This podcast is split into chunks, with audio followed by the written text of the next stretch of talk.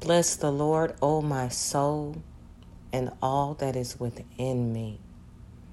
Heavenly Father, I come to you today thanking you, Lord, for another opportunity to witness to your people, to shine the light that you placed down on me, to be a vessel. What a great day to serve you, God. Thank you, Lord.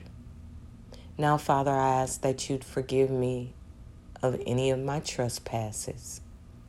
Fill me afresh with your spirit. Use me, use me, use me for the kingdom of God. Less of me, God, more of you. In Jesus' name, amen. Well, good morning, good day, good afternoon, good evening, whatever time it is you've tuned in God's own divine design. My beloved, my people, Minister Dee here, signing on just to give you a word of encouragement. Amen. Just to let you know that it's okay to scrutinize yourself against God. It's okay to compare yourself to Jesus and know that you might come short when you're looking at this thing with natural eyes. But be encouraged because Jesus came preaching the kingdom of God.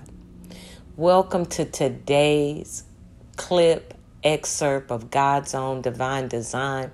I hope this word finds you in a position to receive, be blessed, and walk in the authority that Jesus has given us. Amen. I want to get started by encouraging you to always have your Bible when you come before the Lord to learn, to grow in His will and His word. Always have your word before you, even if it's the app on your phone. So before we go any further, I'm going to give you a moment to gather your word and then we're going to say our Bible confession together because we're not just on here, God's own divine design, doing something. We are walking through the Word of God so that we can apply it in our everyday life. Amen. While you're grabbing your Bible, I just want to thank those who partnered with God's own divine design on this past month. You know who you are. And I just want to say thank you, my sisters. Thank you, my brothers. I love you. Thank you for blessing a young woman of God who is starting her journey in motherhood. Amen. She's having twins, and we are super excited about what God is doing, not only in her life, but what He's doing in their life. So we were able to bless her with a virtual baby shower of sorts and just help her getting ready for the uh, coming of her twin baby boys. To Kyria, shout out to you. Get some rest, put your feet up, and get ready for the glorious seasonal change that's about to come to your world. Thank you, my sisters who partnered with me in being a blessing to this uh, new mother, and we blessed her by just buying outfits for the uh, babies and uh, we're just believing by faith that these young men are going to grow up and be great. So we had the opportunity, God's own divine design, this past month to do outreach and to pour into the lives of children who aren't here physically yet, but that are on the way to do great things in the earth for the Lord. So I just want to give shout outs to those who partnered with God's own divine design. And I also want to speak blessings over the babies and over their mother. Uh, and we're thankful to God that we were able to, to just plant a seed plant a seed that is going to reap a great harvest. So thank you for that. Uh, if you have your Bibles and you're ready, go ahead and raise it high unto the Lord. Amen. Repeat after me This is my Bible. the word that God has created for me. I can do what it says I can do, and I can have all it says I can have. Today, I will be taught the word of God, but not only to hear it, but to apply it and be glad of it. In Jesus' name, amen. Let's get right into it. For today's reading, I am going to ask that you read Matthew chapters 5, 6, and 7 in its entirety. Matthew's chapter 5, 6, and 7. Now, due to the amount of time that I have, I'm not going to read it, but that is your homework to go back and read Matthew chapters 5, 6, and 7. Matthew's 5, 6, and 7 is a unique word because here we see the preaching of a king. That's right. Matthew's gospel alternates between Jesus' deeds and his discourse, between his miracles and his message. Today's reading, Matthew's 5 through 7, is traditionally called the Sermon on the Mount, only because Jesus pe- preached from the mountainside overlooking the Sea of Galilee. Now, in chapters 5, you're going to see that we look at the law. We look at the Sadducees, we look at the Pharisees, and we look at their holy outer actions. I mean, these people held the law down as close as you could get it to being perfect. They tithed on down to the very spices in their garden. Can I tell you on the outside, these people look like something grand. I mean, they came as close to keeping the law as you possibly could. In chapter 6, we're going to see how we stand before the world as believers and what our posture and attitude has to be. If you can't do what the Sadducees and the Pharisees did by trying to keep the law, then what I would subscribe to us is it's not about the outside. It's not about what you see on the outside that really matters to God because God already paid the price through Jesus Christ for our failure when it comes to the law. Does that mean that the law is obsolete? Definitely not. Definitely not. And chapter 7 is going to talk about how we stand before God and that law. You see, we only have one judgment, and that is Jesus. And that's why it talks about his uh his throne is in heaven, but the earth is his footstool. Does it mean that God is putting his foot on us? No. It means that he's ruler of all. He is the one who's going to judge our actions. It's not the Pharisees and the Sadducees, the religious folk who look real good, who tell you you're good, who tell you you're bad, who tell you not, you're not this, who tell you you're not that. It's not about that. What it really comes down to is God's going to judge the heart. The Word of God says, man sees the outside. See, you might look real good on the outside. And I preached about that before. Ladies, it's nothing wrong with having yourself together. It's nothing wrong with carrying out the law as close as you can. The law is not obsolete. But two things you need to know it's not about what you do on the outside and for the world to see, it's about the posture of your heart. As you're going about your day, if you only love those who love you, if you only pray for those who you think are praying for you, what good is that? And in these passages, it talks about how Jesus rains on the just as well as the unjust. Why? Because he has no respected person. You see, it's not about what people do to you, it's the posture of your heart toward them. Let me say that again. The Pharisees and the Sadducees did a real good job at keeping the law, but their hearts and their motives were not pure. My word to you today is this as we go about being holy, and we must strive for holiness because Jesus says, I am holy, I am perfect. Therefore, you need to be holy and perfect. Our goal is to be disciples. Go out into the world, let our light shine. Well, in doing that, there's some bonuses. We're going to be able to speak over a thing and see that thing changed. Healing, deliverance, natural disasters brought under our feet. But our hearts have to be right. Two questions you have to ask yourself Why am I doing this? And who's going to get the glory?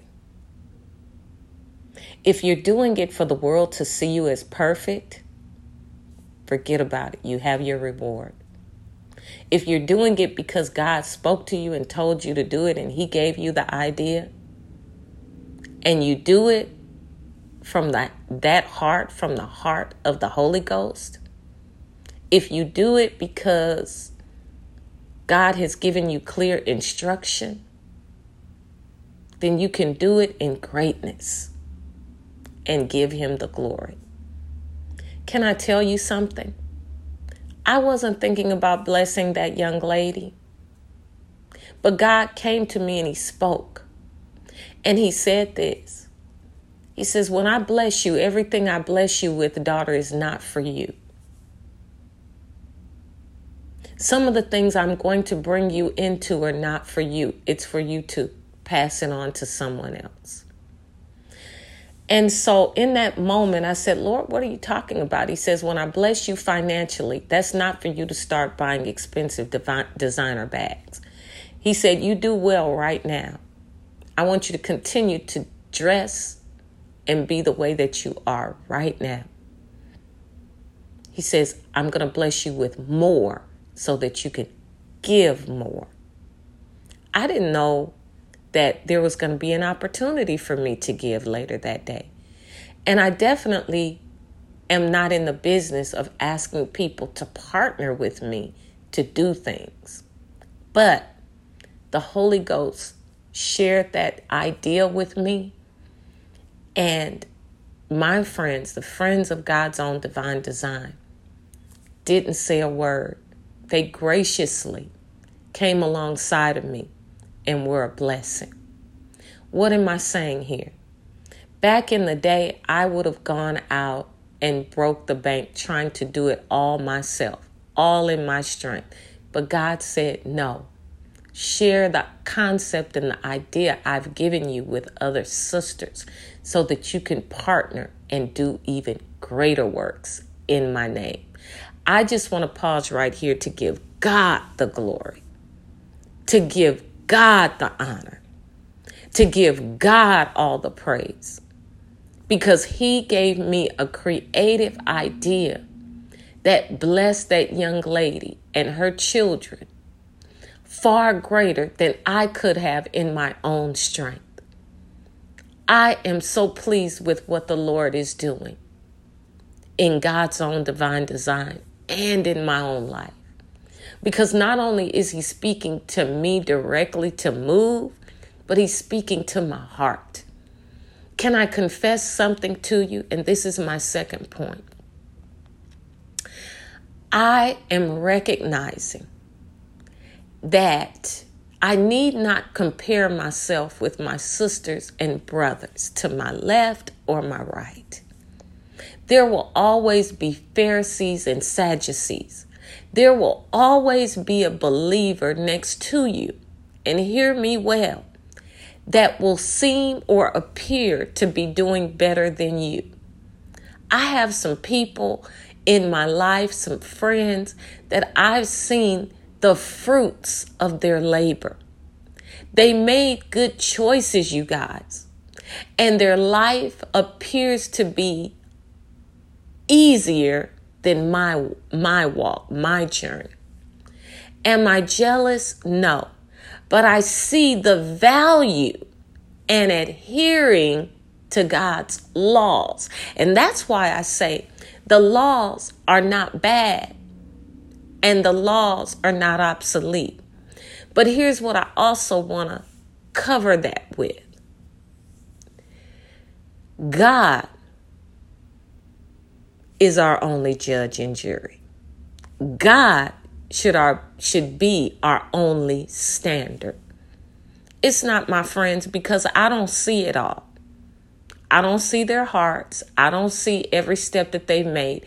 And I definitely don't see the issues and the cares that they have had to overcome.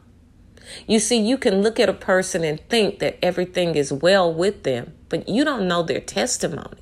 You don't know all what they've been through. Let that seep into your spirit.